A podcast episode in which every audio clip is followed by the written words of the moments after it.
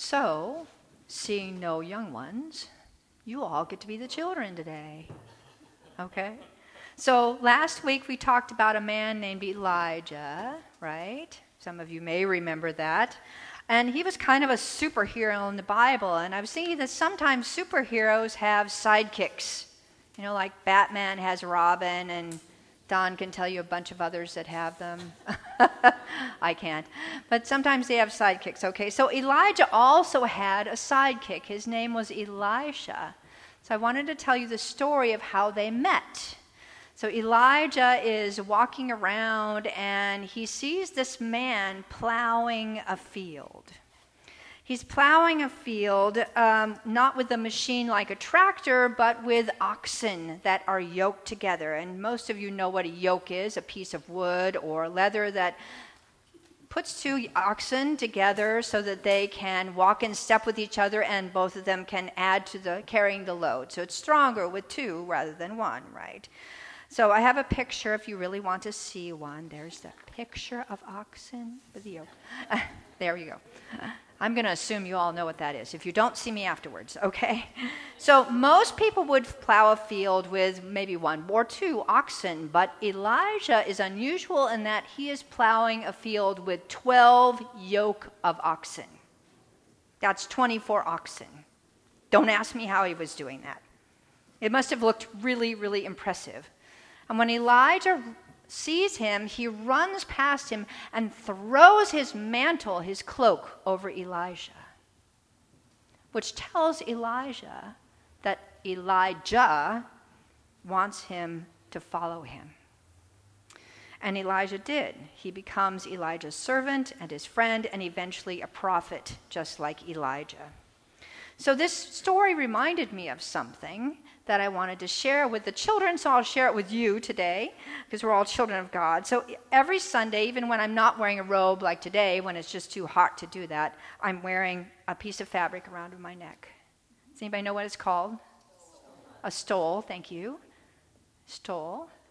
Right? Okay, and I wear them in different colors, so to go with the season. So at uh, Advent and Lent, I'm wearing purple stoles, and during Christmas and Easter, I'm wearing white stoles because that's in the churches are the colors of Christmas and Easter, white and gold. And on Pentecost and a few weeks after, I wear red. And right now, we're in ordinary time, and I'm wearing green, which is a symbol of growth and life. But this stole has another meaning for ministers because sometimes it's called the yoke of Christ.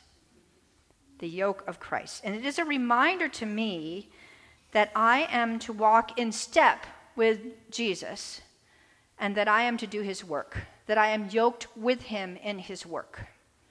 It also serves as a reminder to me that I am yoked together with all of you.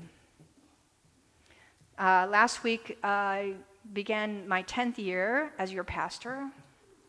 And um, yeah, I was re- they actually let me come back again. Woo!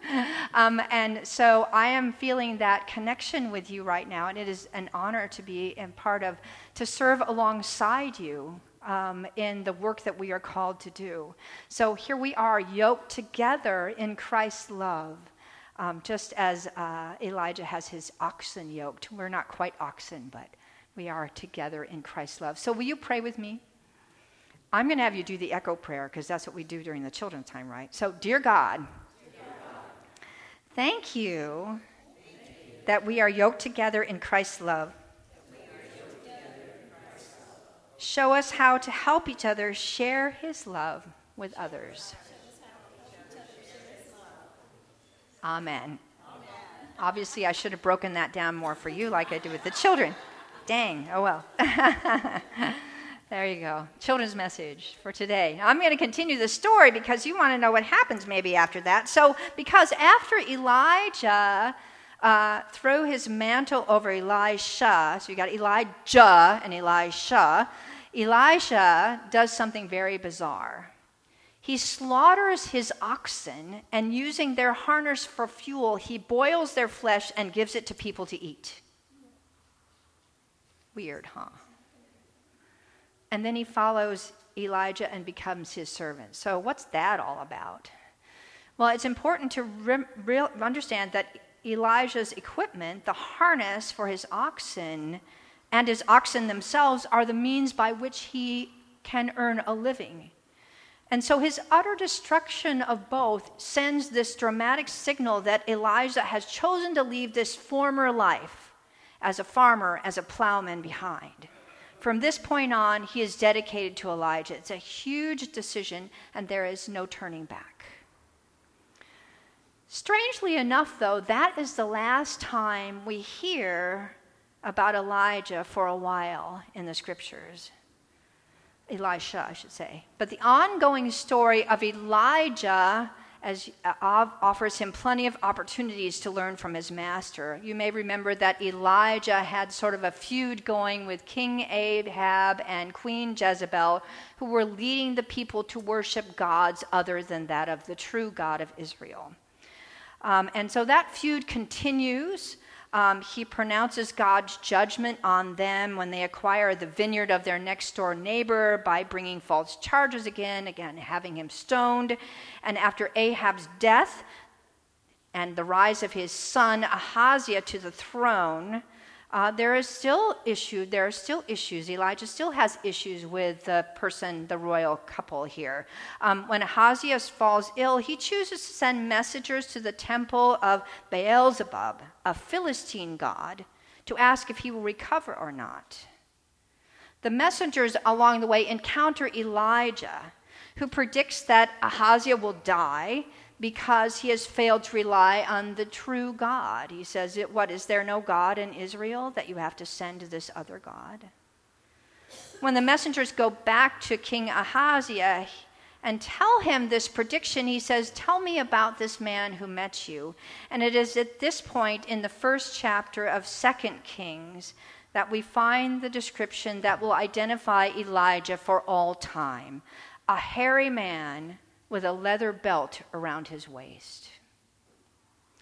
Today's scripture reading tells the dramatic conclusion of the story of Elijah's prophetic career and the beginning of Elijah's career, a story that will ultimately become part of our Christian story. So I'm going to have us listen to Craig as he reads. You can follow along 2 Kings uh, chapter 2 on page 310 in your Pew Bible. Now, when the Lord was about to take Elijah up to heaven by a whirlwind, Elijah and Elisha were on their way from Gilgal. Elijah said to Elisha, Stay here, for the Lord has sent me as far as Bethel. But Elisha said, As the Lord lives, and as long as you yourself live, I will not leave you. So they went down to Bethel. The company of prophets who were in Bethel came out to Elijah and said to him, do you know that today the Lord will take your master away from you? And he said, Yes, I know. Keep silent. Elijah said to him, Elisha, stay here, for the Lord has sent me to Jericho.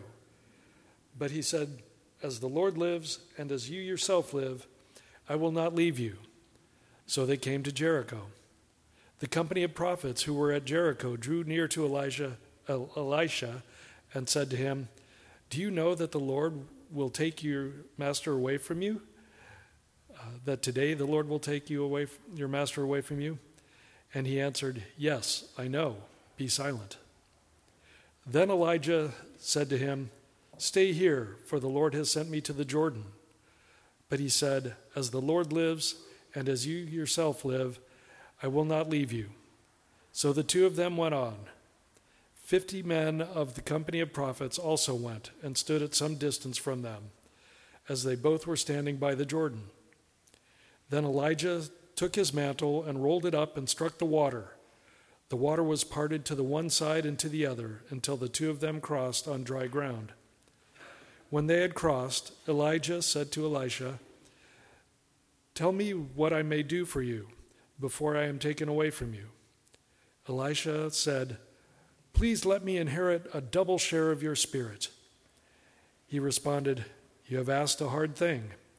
Yet, if you see me as I am being taken from you, it will be granted to you.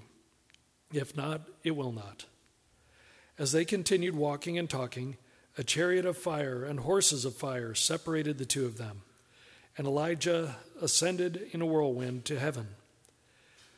Elisha kept watching and crying out, Father, Father, the chariots of Israel and its horsemen. But when he could no longer see him, he grasped his own clothes and tore them in two pieces. He picked up the mantle of, the mantle of Elijah that had fallen from him and went back and stood on the bank of the Jordan. He took the mantle of Elijah that had fallen from him and struck the water, saying, Where is the Lord, the God of Elijah? When he had struck the water, the water parted to the one side and to the other, and Elisha went over. When the company of prophets who were in Jericho saw him at a distance, they declared, The spirit of Elijah rests on Elisha. They came to meet him and bowed to him, bowed to the ground before him. They said to him, See now, we have fifty strong men among your servants. Please let us, please let them go and seek your master. It may be that the Spirit of the Lord has caught him up and thrown him down on some mountain or in some valley. He responded, No, do not send them. The word of God for the people of God. Thanks be to God. Right at the outset of this chapter, uh, we learn that Elijah is about to be taken up into heaven.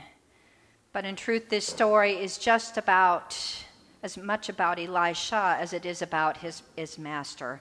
As we shall see, though Elijah is Elijah's servant, it seems that he sees their relationship as much, much more. The story starts out in the form of a travel narrative in which the two men walk from Gilgal to Bethel to Jericho and finally to the Jordan River. Perhaps hoping to soften the blow of his departure, perhaps testing his faithfulness, at each step of the way, Elijah commands Elijah to stay put. But Elijah refuses in no uncertain terms. As the Lord lives and as you yourself live, I will not leave you. Also, at each stopping place, a company of prophets comes to meet the two men, and each time, like the chorus in a Greek play, they warn Elijah that the Lord is going to take Elijah from him. Though Elijah's emotional response, which is probably better translated, I know, shut up, seems to indicate that he resents their presence, this community will ultimately serve as a witness to the transition that is coming and provide Elisha with much needed support. When the two men finally arrive at the Jordan River, Elijah wraps up his mantle and strikes the water with it. The river parts to the one side and to the other until the two of them cross on dry ground. If this sounds familiar, it's because this act, as well as the rambling journey the men take, is meant to evoke the ancient stories of Moses and Joshua.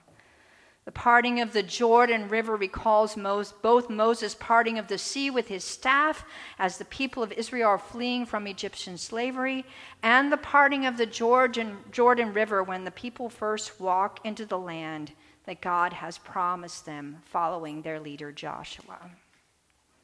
It is finally at this point that Elijah acknowledges both Elisha's grief and his need.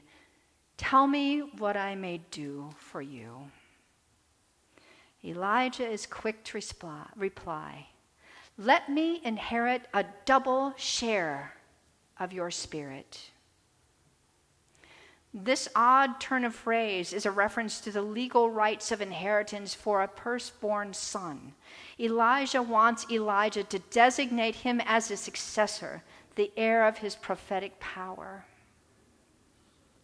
Elijah's response is uh, less than certain, for he knows that this status, this power, is not his to give.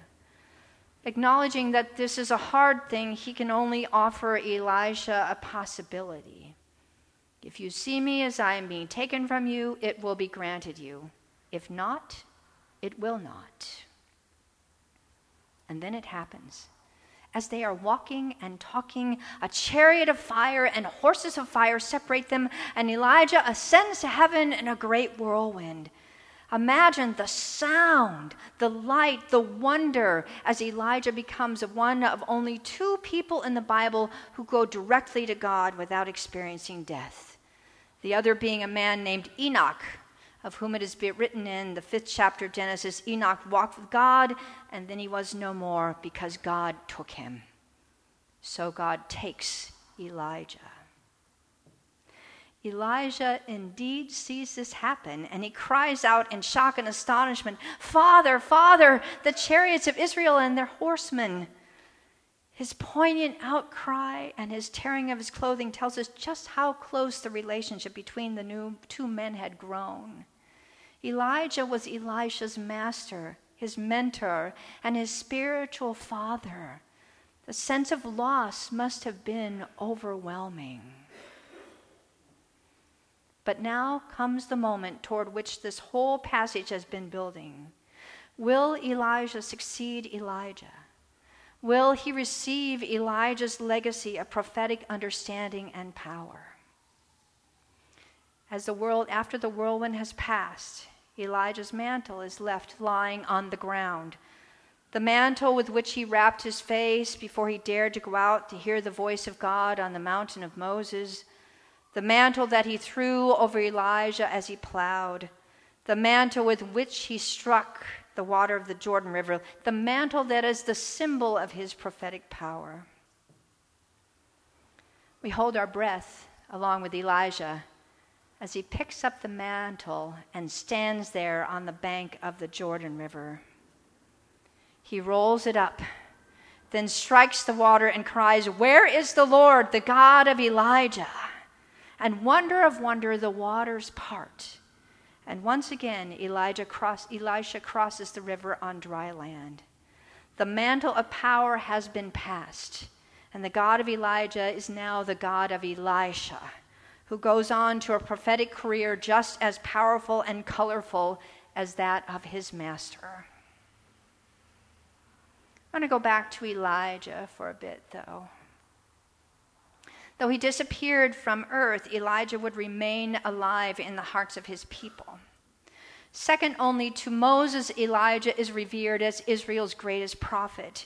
And a number of prophecies say that one day he will return for a variety of reasons to reunite those separated by injustice, to bring about the resurrection of the dead, to make peace in the world. But the most common prophecies are that Elijah's return will herald the coming of the Messiah. In fact, it is a long standing tradition to set a place for Elijah at the table at a Jewish Passover Seder, that ceremonial meal that celebrates the release of the, the Israelites from Egyptian slavery, just in case he shows up that night. But Elijah is part of the Christian story as well. Remember the description of Elijah as a hairy man wearing a belt? Now listen to the description of John the Baptist in Matthew's Gospel. Now John wore clothing of camel's hair with a leather belt around his waist. That's no accident. John deliberately chooses to dress like the ancient prophet. And indeed, in the Gospel of Luke, an angel tells John's father, with the spirit and power of Elijah, he will go before the Messiah to turn the hearts of parents to their children and the disobedient to the wisdom of the righteous, to make ready a people prepared for the Lord. Even Jesus himself says, If you are willing to accept it, speaking of John, he is Elijah who is to come. But John is not the only presence who's the only person whose presence heralds Jesus as the Messiah. Along with Moses, Elijah himself appears on the mountaintop with a transfigured Jesus, an indication again that Jesus is the long awaited Messiah. All this may make Elijah sound a bit like a saint, but he was not as a matter of fact. As Amy Fullis points out, Elijah and Elijah after him was a man of great violence, a troubler who often seemed more occupied with his own difficulties than with those of his people, and who was quick to depict the culture around him as evil and loathsome. And yet, and yet, in Elijah, we also see a man of faith whose zeal for God led him to stand up against injustice, a man who dared to confront the dangerous political powers of his day, a man who gave life to a poor widow and her son, who was able to discern God's voice in the sound of silence, and whose return was seen as a harbinger of hope and peace. We see his legacy in Jesus' care for the poor and needy in his raising of the widow, uh, the son of a widow in the town of Nain, and in his standing up against injustice and the powers of his day, even at the risk of his own life. We also see echoes of the story of Elijah and Elisha and the relationship between Jesus and his disciples. Remember the call of the fishermen? Like Elijah, disciples, Jesus' disciples leave behind the tools of their livelihood, their boats and their nets, in order to follow him. And it is a decision that they do, cannot go back on. Indeed, Jesus tells some would be followers no one who puts his hand to the plow and looks back is fit for the kingdom of God. As for the double share of spirit, Jesus tells his disciples, Very truly, I tell you, the one who believes in me will do the works that I do, and in fact will do greater works than these. And in John 20, we read that when the risen Christ appeared to his disciples, he told them, As the Father has sent me, so I send you. When he had said this, he breathed on them and said to them, Receive the Holy Spirit. If you forgive the sins of any, they are forgiven. If you retain the sins of any, they are retained.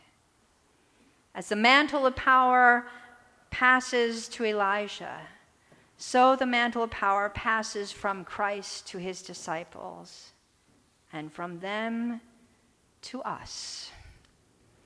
As it was Elijah's task to carry on the work of Elijah, so now it is our task, task to carry on the work of Christ.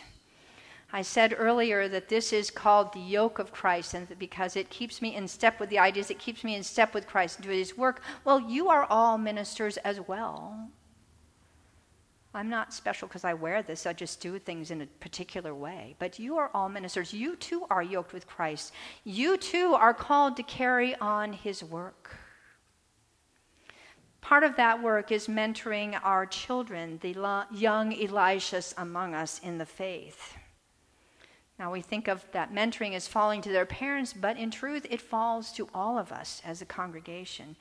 Every time we baptize a child, we promise to help that child grow in their trust of God and to help them become a disciple of Jesus Christ. Every time we baptize a child, all of us promise to do that. In practical term, that means when a call for Sunday school teachers or youth mentors is issued, all of us should consider how we might respond.